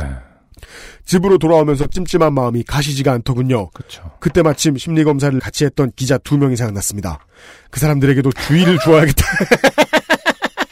이 정도 정신머리니까 당하고 앉았죠? 그러니까 우리 사연 보내주신 분들의 공통적인 특징이잖아요. 바보. 착한 바보. 호구. 꼭 자기가 당한 건 모르고 도와줘야겠어. 남 걱정을 먼저 하시는 네, 그런 마음의 소유자들이죠. 아 근데 이게 워낙에 투명한 바보죠? 그럼 종종 문제를 해결합니다. 보시죠. 네. 엘르코리아 홈페이지에 들어가 회사 연락처를 찾기 위해 고객센터에 들어갔습니다. 그때 게시판 제일 위에 적혀있는 글 제목이 보였습니다. 주의사항 엘르 사랑의 메신저 사칭권. 아... 네. 그렇습니다. 애초에 편집부라며 저에게 전화한 사람도 인터뷰 장소에서 만난 2명의 기자들도 제 옆에 앉아 연구가 바빠 부득이하게 같이 인터뷰하게 된 심리학과 학생도 심리상담가도 모두가 저 하나를 사이비 종교에 끌어들이기 위한 배우였던 것입니다. 그 순간 뒤늦게 소름이 쫙 돋았습니다. 이 정도는 뭐 외로움이 나와서 말릴 수가 없겠네요. 소름이 나온 거를 네. 외로움이 달랠 수가 없겠어요. 아 맞아요, 맞아요. 네. 그죠. 이젠 나도 어쩔 수 없는 걸 이러면 외로움은 다른 데서 채우자. 다음 기회에 화내렴 이러면서.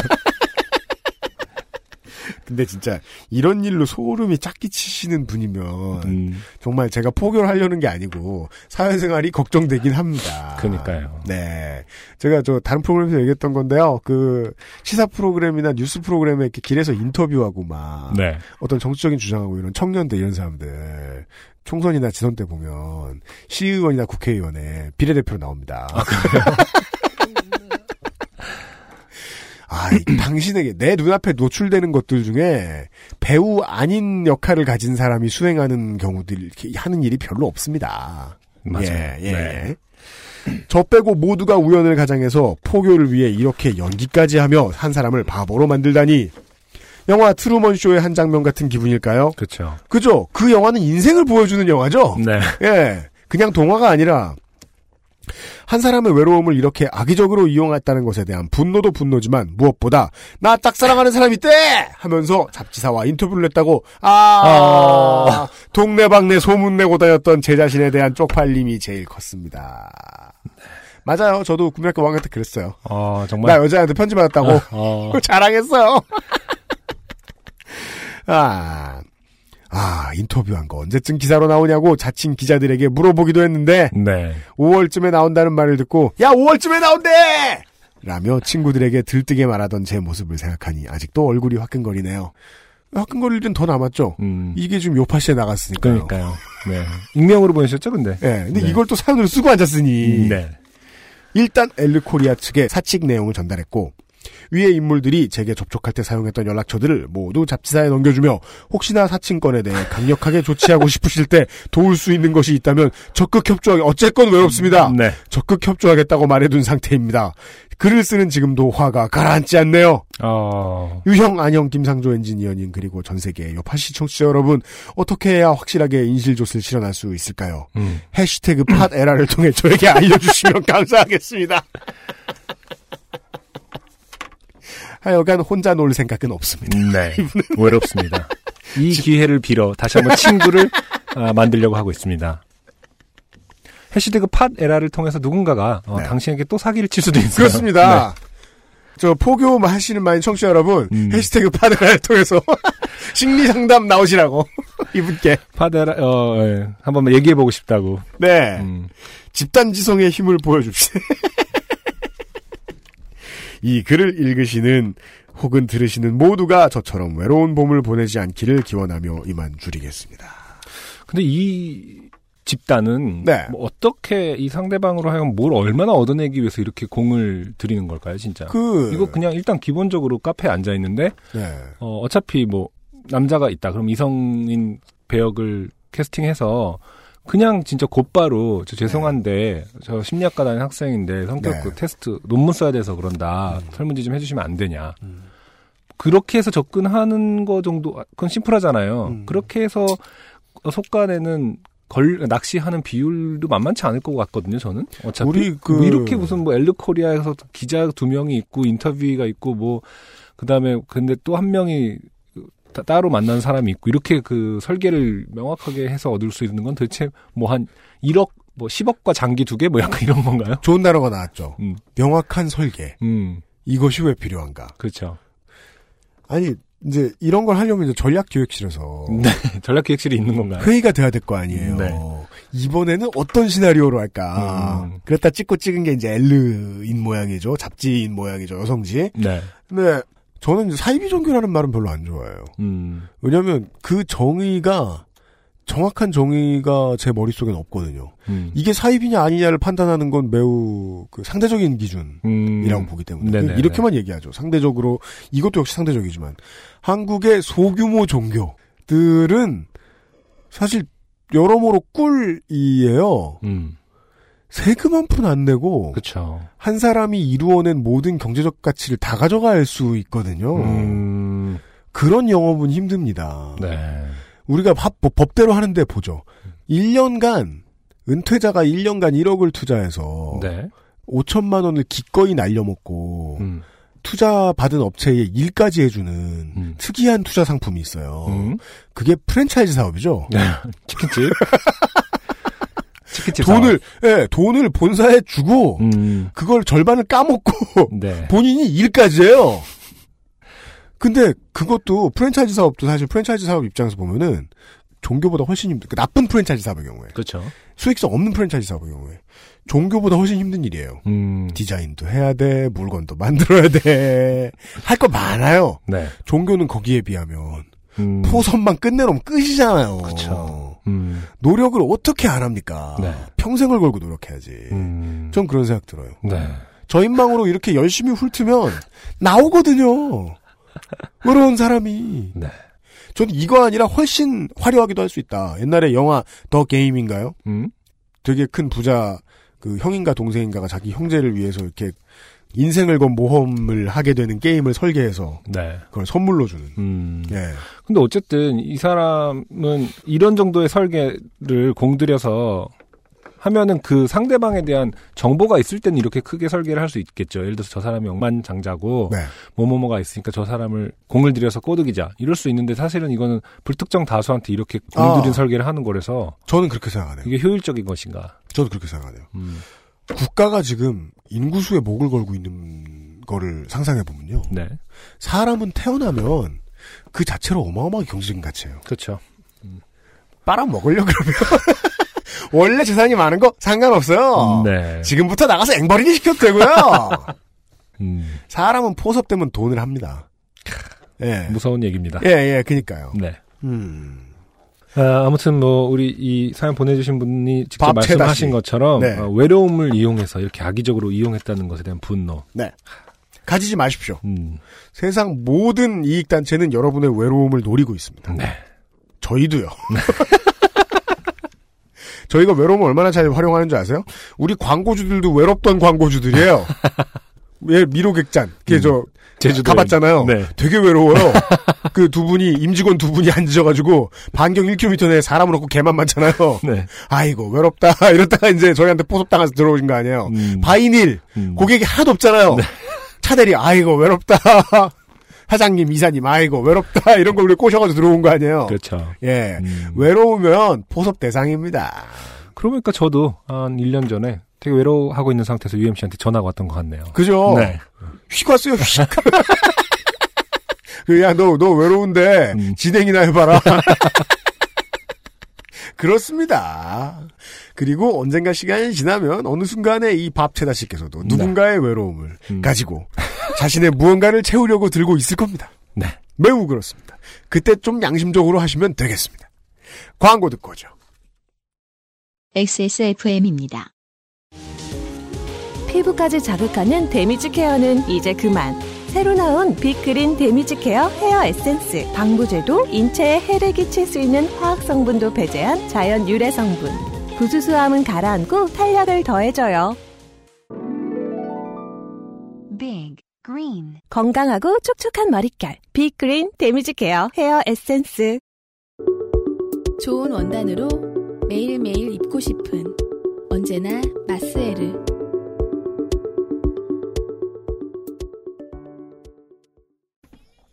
인실조시 뭐야 근데? 인생은 실전이야 많아. 네, 아저씨 안승준 군에게 인실조시란 단어의 뜻을 설명해 주었고요. 아, 오늘의 마지막 사연은 땡땡환 씨의 사연인데요. 네. 본 PD가 늘 피하는 축구 사연이. 아, 왜 피하죠? 모르니까요. 아, 보실까요? 네. 해시택 추갈못 이렇게 시작해요. 그건 저거든요. 예. 아, 본인이 직접 그 사연 보내주신 분이 해시태그를 네. 추갈못 그리고 해시태그 심판 네. 이렇게 적어주셨어요. 예, 내용을 알 수는 있습니다. 네. 익명을 요청합니다. 땡땡환 씨 네. 반가워요. 안녕하세요. UMC님, 안성주님. 저는 지금 데이터 센트럴 한강 이남 41분째를 청취하고 있는 청취자 실업요정입니다. 방금 유면상 PD님의 국땡당의 당 후보 설명 중 특정 단어가 불현듯 8년 전 어떤 친구가 좋게 된 그 사건이 떠오르게 하는 트리거 역할을 하게 되어 일요일 밤 사연을 쓰기 시작합니다. 아, 네. 지난 예, 선거하기 전 지난주 일요일이었군요. 네. 때는 2008년 요즘 대학생들은 정말 가기 힘들다는 군입대를 겨울방학에 하고 막 전역하여 일명 칼복학으로 불리우는 테크트리를 탄 운 좋은 복학생 무리인 우리 동기들은 복학생 티를 풍기며 아직 덜 길러진 머리에 어떤 스타일이 어울릴지 아침마다 고민을 하며 학교를 다니고 있었습니다. 여기까지가 한 문장입니다. 아, 그러네요. 네. 이분 저하고 글 쓰시는 패턴 비슷하네. 네. 난삽하시네. 네. 아, 이게 참 우리는 실감을 못하니까 군대 가기 너무 힘들다는 거. 그러게요. 이게 이분들이 보기에는 우리가 무슨 호텔 다녀오는 사람들처럼 보였을 거예요. 그냥 때 되면 그래 이따 가서 이때 오면 되지 뭐 넣으면 들어가잖아요. 그렇죠. 우리는. 아. 당시 칼복학한 저를 포함한 남자 동기생 4명이 학교 앞 자취방에 서식하며 학교에서도 몰려다니고 강의가 끝난 다음에도 몰려다니는 딱 보면 할 일 없어 보이는 대학생들이었습니다. 좋은 사람들이라고 생각해요. 복학생들은 복학생들끼리 다니는 게 좋죠. 네. 서로의 정신건강. 괜히 민폐 끼치지 말고. 그러니까요. 네. 쌀쌀한 초봄이 막 지나가고 있는 3월 말쯤이었습니다. 복학한 예비역 학생들이 할 일 없이 학교에 다니는 것을 보고 선배 한 명이 마침 야 너네 중에 다음 주 단대 체육대회에 축구 예선에 심판 뛰고 싶은 사람이 있냐? 라고 제안을 하였습니다. 그때 4명 중 저를 포함한 3명은 학과 생활이나 체육대회와 거리감을 두고 잉여잉여한 생활을 하고 있었던 상태였고 선배가 그 말을 하자마자 2명은 시야 밖으로 페이드아웃 되는 아웃사이더 패시브 스킬이 있었습니다. 아, 그렇군요. 네. 아, 그런 능력 저도 있는데. 사람들이 무엇을 찾을 때, 이렇게, 바로 이렇게 사람들 시야에서 사라지는 능력이 있어요. 갑자기. 아, 그래요? 예. 저 그런 것도 되게 못하는데. 갑자기 클라킹이 싹 되면서, 예, 존재감 사라지는. 저 그거 하는 방법도 좀 알아요. 아, 그래요? 지금은 여기서 뭐 밝힐 수 있는 겁니까? 그러니까 그런 거 있어요. 학교나 이렇게 사람들 이렇게 모이면서 네. 이런 일을 할 건데 앞에 나가서 뭐뭐뭐뭐 할 사람을 찾는다. 네네. 그랬을 때 등을 돌리는 각도, 짖는 표정, 고개 숙이는 각도, 네. 예, 평상시에 언행 여러 가지가 있어요. 이것들을 잘 섞어서 이렇게 딱 취하죠. 네. 그러면은 순간 시야 잡히지 않아요. 그 말을 해가지고 이렇게 후보자를 찾는 사람들의 눈에서 잡히지 않아요. 그 방법이 있어. 자기 존재감 없애기. 네. 그건 스킬입니다. 모르는 사람들은 몰라요. 갑자기 뭐 투명망토를 걸치는 그런 느낌이네요. 맞아요. 네. 굴 파고 들어가기. 대단하네요. 네. 이분도 2명은 그런 기술이 있었다고 말씀해 주셨네요. 네. 그리고 항상 바른 생활을 하고 선배들이 말을 걸면 급한 일이 있어도 잘 못 피하던 착하디 착한 제 동기는 그 선배와 대화가 이어지며 저는 자연스럽게 제안을 피하며 살았다라는 생각뿐이었습니다. 그죠? 이게 딱 기가 딱 바짝 들어있어야 된단 말이죠. 텐션이 좀, 그러니까 평상시 긴장이 좀 돼 있어야 돼요. 아, 그렇구나. 이런 제안이 훅 하고 찌르고 들어왔을 때 그쵸. 바로 고개를 돌리겠다. 예. 네, 어떻게든 열어야겠다. 아, 그렇구나. 근데 이게 무방 상태에서 딱 맞으면 아, 예, 선배, 그런 일은 이런 것을 하는 것이죠. 이렇게 말 몇 마디 받아주면 끝나요. 아, 그렇구나. 추천입니다. 네네. 예. 그 제안이 그 친구에게 시련으로 찾아올 줄은 그 친구만 알았을 것 같습니다. 앞으로 땡땡이라고 표기하겠습니다. 땡땡이는 요즘 언어로 말하면 축알못. 그러니까 축구를 알지도 못하는 사람이었던 것입니다. 당시 우리 동기들은 학과에서 흔히 열리는 축구나 족구에 참여하면 블랙홀이라 낙인 찍히는 개발, 더그렉, 견족이라 분류는 공통점을 가진 인간들이었습니다. 더그렉. 아, 네.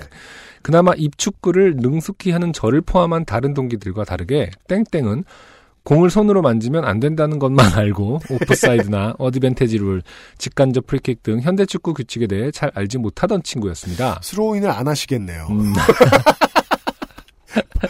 두 발로 이렇게 잡아가지고 휙 던져놓고.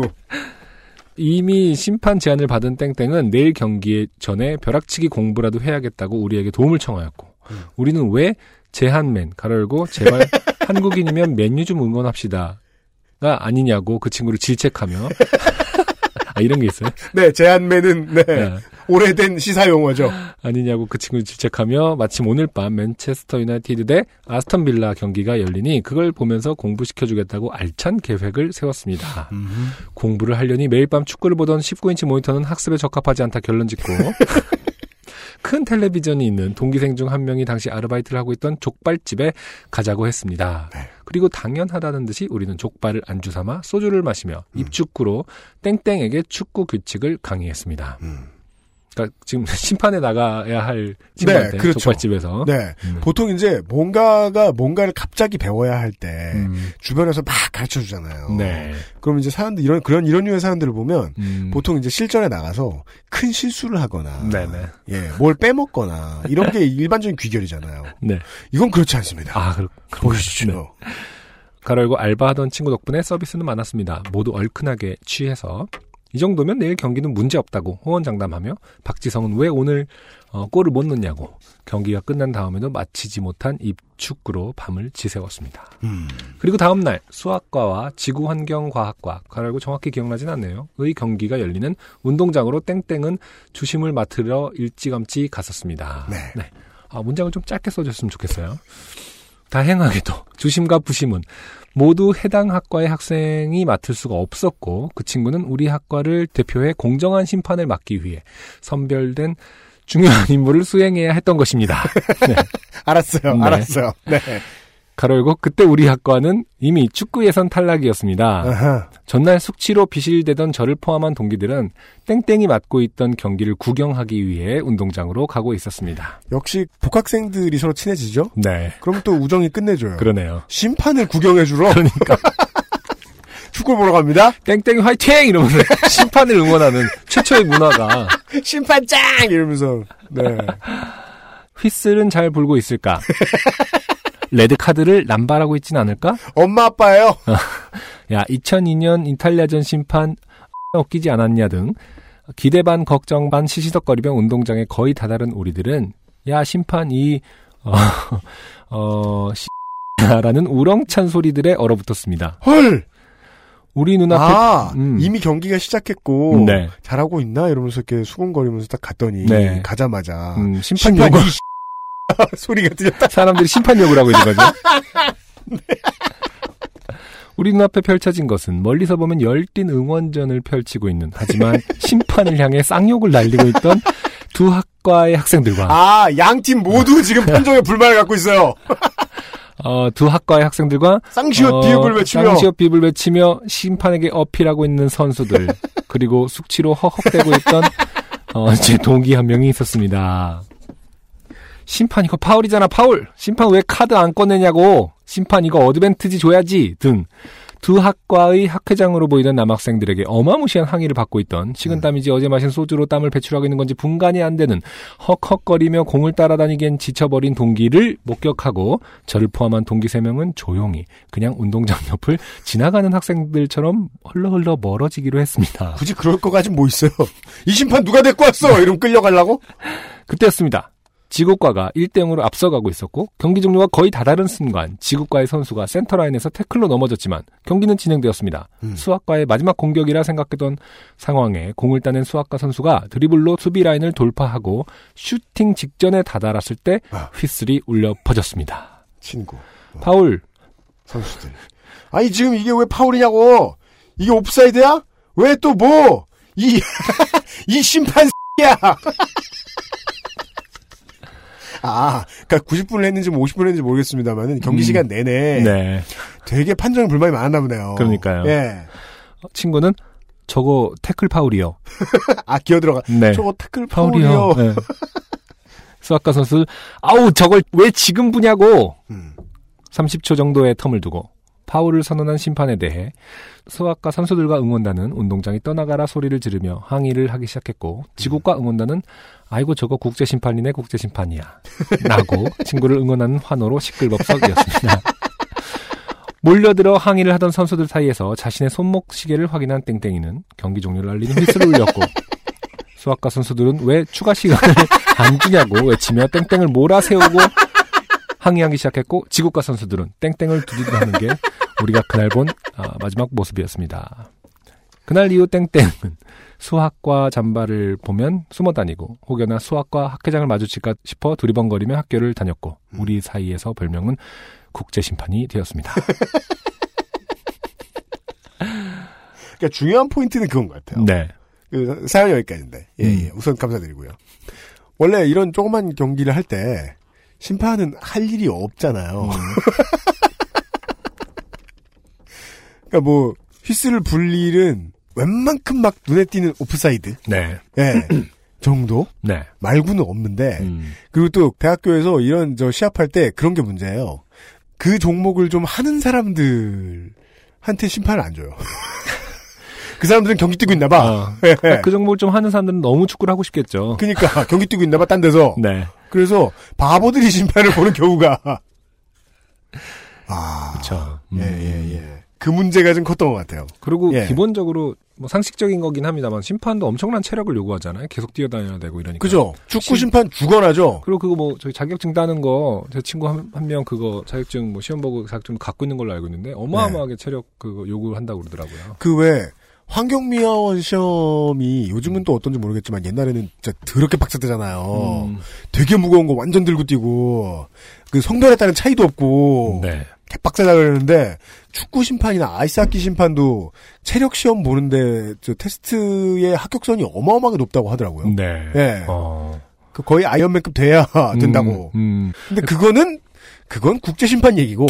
네. 그래서 그 심판 자격증을 따면은 주로 이제 가는 배당받는 게 뭐 네. 중학교나 뭐 초등학교 그런 축구 시합이라는 거예요. 아 그래요? 네. 근데 가면은 실제로 그렇게 욕을 많이 먹는데요. 아 진짜? 중학생 정도만 돼도 고등학생 선수들은 이미 말할 것도 없고 심판한테 욕을 한대요. 아 진짜요? 그래서 막 그 완전히 대놓고는 못하고 막 이렇게 진짜 복화술 하듯이 뭐 잘 가면 쌍시오비요 막 이러면서 그러면 이제 자기네가 할 수 있는 말은 뭐 선수 말 조심하세요. 다음부터 그러면 뭐 레드카드 이 정도로밖에 못하지. 거 심판이라는 직업으로 갔으니까 너 뭐라고 그랬냐? 심판은 화 못 내잖아. 그러니까요. 네. 갑자기 여리놈 가 이럴 수는 없는 거고. 그러니까 뭐 선수 말 조심하세요. 뭐 선수 주의하세요. 이 정도로 되게 공식적인 답변만 할 수 있나 봐요. 네네네. 그것도 되게 고역이라고 하더라고요. 아 심판은 힘든 일이죠. 특히나 이렇게 과열될 경기에 네. 초보가 들어가면 예. 근데 뭐 이게 뭐라고 과열될 경기인지는 잘 모르겠습니다만은. 저도 하도 오래돼서 네. 뭐 미대생들은 축구 안 하는지 모르겠습니다만은. 우리 때는 그냥 다 농구를 했던 것 같아요. 네, 과별 농구. 아 그래요? 축구는 안 했던 것 같은데. 야구도 하고 농구도 하고. 뭐 저도 학교에서 공 만지는 일을 거의 안 해봐서. 네. 제가 구기가 엄청 약하거든요. 아니 뭐 일단 학교에서 친구들을 안 만나셨다면서. 아 그렇구나. 네. 난 내가 구기를 못하는 줄 알았지 뭐야. 맞네요. 네.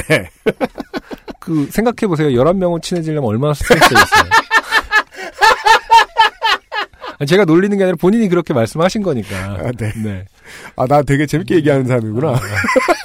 야구는 9명이니까 그나마 야구가 2명 적으니까 좀 낫겠네. 11명하고 친해질 UMC를 상상하면은 너무 스트레스 받을 것 같아. 그래서 제가 탁구를 못했어요. 네, 보통 2대2잖아. 옆에 놈과 친해지기가. 1대1이 제일 두렵구나. 좀체 어려우니까. 네. 호흡이 안 맞거든. 비치발리볼 정도가 UMC랑 사실 제일 잘 맞는. 1대1. 그것도 1대1. 아, 예. 흐릿해져가는. 네. 대학교 축구의 추억에 대해서 들으셨습니다. XSFM입니다. 삶은 선택의 연속입니다. 새싹땅콩차는 포기하지 않는 바른 선택을 응원합니다. 새싹땅콩차. 이랬고요. 끝으로 주요 탈락자 중에는 류정일 씨라는 분이 계세요. 네. 사연이 간단했거든요. 네. 사연을 보면 사연을 보내시던 현재에 네. ATM에 갇혀 계시다고. 네. 물론 그러니까 ATM에 갇혀 있다는 게 사연이었나요? 아니면 다른 사연을 보내시는? 아니요. ATM에 갇혀 있다는 게 사연이었어요. 네. 물론 이렇게만 들으시면 청취자 여러분 이게 이분이 돈인가? 생각할 수도 있지만 외로운 돈. 은행 ATM기 안에서 뭘 잘못 눌렀더니 갑자기 이렇게 삥삥삥 하면서 갇혀있다고. 네네. 예. 그러면서 신난다고 네. 사연을 보내주셨는데, 지금쯤은 풀려 나오셨길 바라고요. 네. 왜냐면 거기 갇혀있으면, 화장실도 안 열어주기 때문이죠. 그렇죠. 예. ATM에 갇혀있어도 좋고, 다른 무엇이어도 좋습니다.